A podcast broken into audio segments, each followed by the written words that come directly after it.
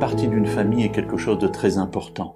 Une famille biologique, bien entendu, avec un père, une mère, des enfants, des frères, des sœurs, mais aussi une famille spirituelle qui peut être l'église ou une confrérie, peu importe. Mais de sentir que l'on est entouré, que l'on est soutenu, que l'on peut à notre tour soutenir ou entourer ceux qui nous entourent est quelque chose d'important. Mais pour autant, les liens qui nous unissent peuvent parfois être plus forts au travers d'une famille spirituelle qu'au travers d'une famille physique, biologique. Et c'est peut-être ce qu'a ressenti ou vécu Jésus, un jour qu'il se trouvait en train d'enseigner. Le texte que nous lisons se trouve dans l'évangile selon Matthieu, au chapitre 12 et au verset 46 à 50, et il est écrit que Jésus parlait encore à la foule quand sa mère et ses frères vinrent et se tinrent dehors, cherchant à lui parler. Alors c'est intéressant le positionnement de la mère et des frères de Jésus, parce que ils ne se trouvent pas avec la foule en train d'écouter Jésus, mais ils se trouvent dehors. On a l'impression qu'ils arrivent et qu'ils sont là pour rencontrer Jésus. Alors on pourrait entrer dans des suppositions de savoir pour quelle raison ils ne se trouvent pas à l'intérieur. On sait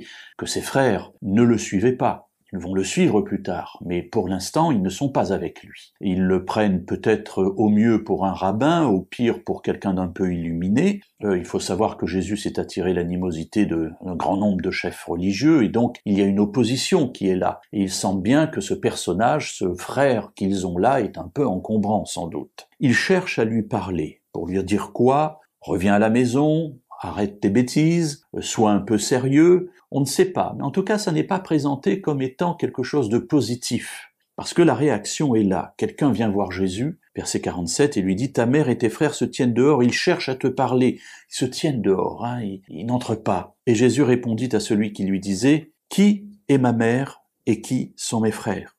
Puis il étendit la main sur ses disciples et dit « Voici ma mère et mes frères. » Alors on pourrait dire « Waouh, quelle claque la famille a dû ressentir en entendant cela. » Mais Jésus ajoute quelque chose d'intéressant. « En effet, quiconque fait la volonté de mon Père qui est dans les cieux, celui-là est mon frère, et ma sœur, et ma mère. » Et sans doute, Jésus a-t-il voulu dire cela, bien sûr, pour les disciples, mais aussi pour sa famille, pour ses proches, pour ses liens du sang ou du demi-sang, pour dire, en quelque sorte, à sa famille, « Eh bien, si vous voulez vraiment être mon frère, ma sœur et ma mère, il vous faut comprendre quelle est la volonté de mon Père, et l'accomplir. » Alors à notre tour, si nous voulons entrer dans la famille de Jésus, apprenons à connaître la volonté de Dieu et soumettons-nous à cette volonté avec joie, parce que là, nous serons avec Jésus.